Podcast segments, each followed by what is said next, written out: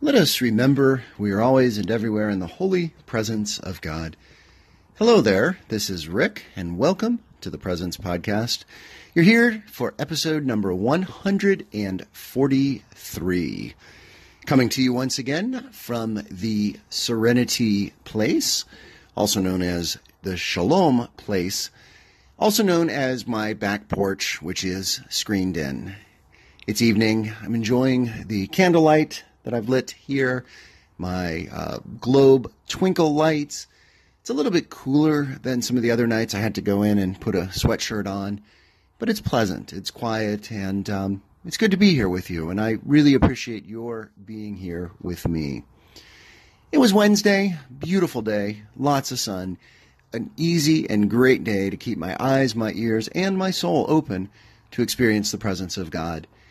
And if you'll join me for a few minutes, I'll tell you all about it. So, today at my school where I teach was our schedule, which we call A Wednesday. And what this means is that we have a longer, close to 35 minutes mentor group. Now, what's a mentor group? You may wonder. Well, at this point, I would encourage you to go back and listen, if you haven't, to episode number 100. It's that episode in which I describe what the mentor group is at the school where I teach. I don't want to go over it again. Um, it's uh, It's kind of late. It's after midnight. I'm tired. Please go back and listen to episode 100 because it will make this episode, number 143, make a little more sense. Anyway, the short answer is the mentor group is like a homeroom, and it contains students from across the four grade levels in roughly equal numbers and they stay with the same students and the same teacher across their four years of high school. So I have had this particular mentor group for four years. So the seniors who are getting ready to graduate were there with me as freshmen. So these are young people who I have seen across four years. And my particular mentor group, I can't say that all the mentor groups in my school are this way, but my particular mentor group definitely is like a family. Well, today, on this A Wednesday, the last uh, regular scheduled one of the school year, we said goodbye to our seniors. My mentor group has five seniors, and uh, each of them is just a special, special uh, person.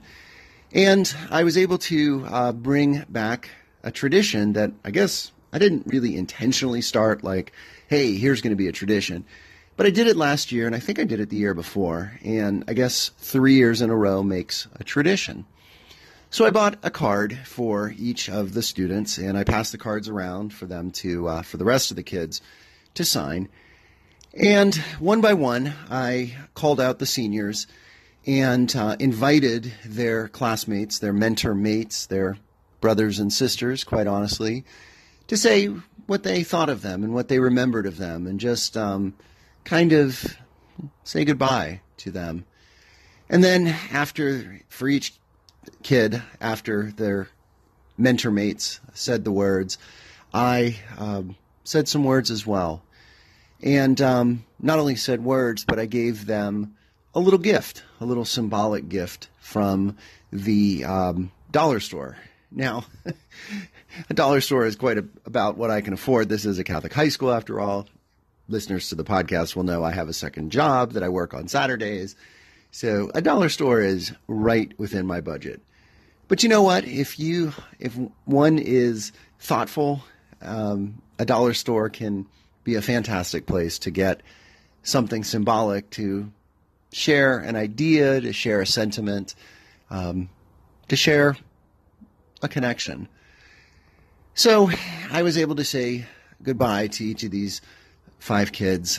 I'm not going to name them here, but one of them I gave a ball to because he always, always needed something in his hands. And when we had a ball that we would use sometimes during a mentor group to go outside and play, he would uh, always be the one that grabbed it and, and needed to have it. So I gave him a, uh, kind of a, a, squishy ball that had little tactile things on it that is a really wonderful thing to, to toss.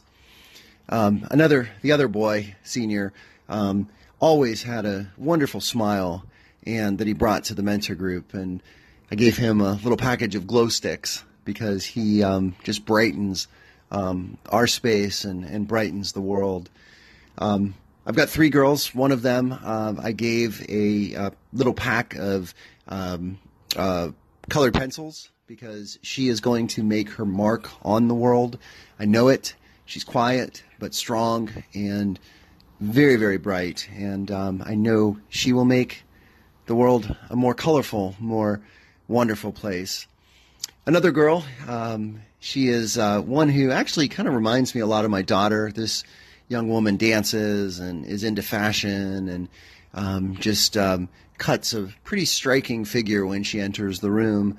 And um, I found her. I didn't know that she liked jigsaw puzzles, and turns out she did. She does.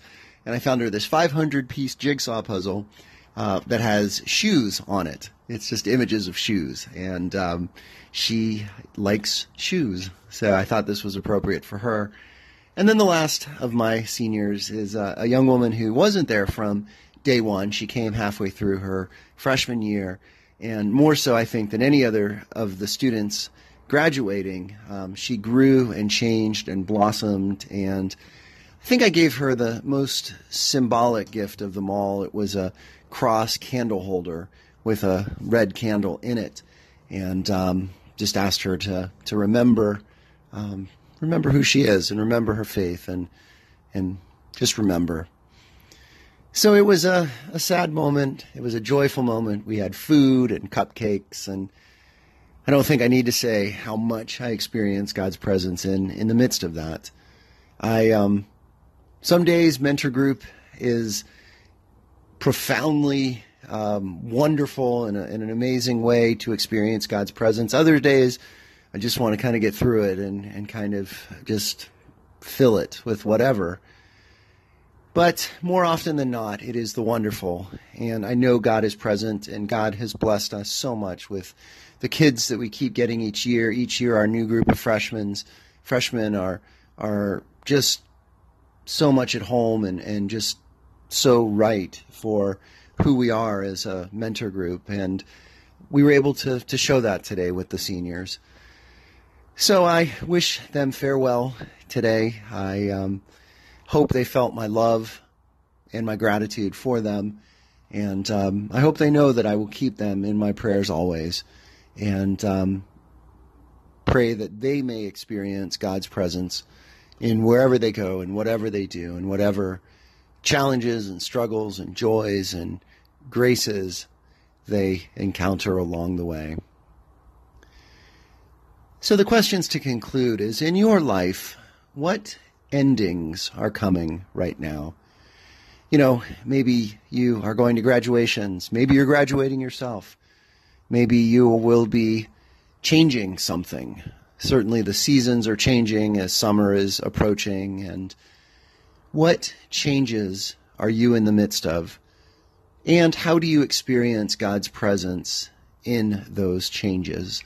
How are you experiencing God's presence in those changes? So, blessings to you. Thank you for being here, and peace all, always.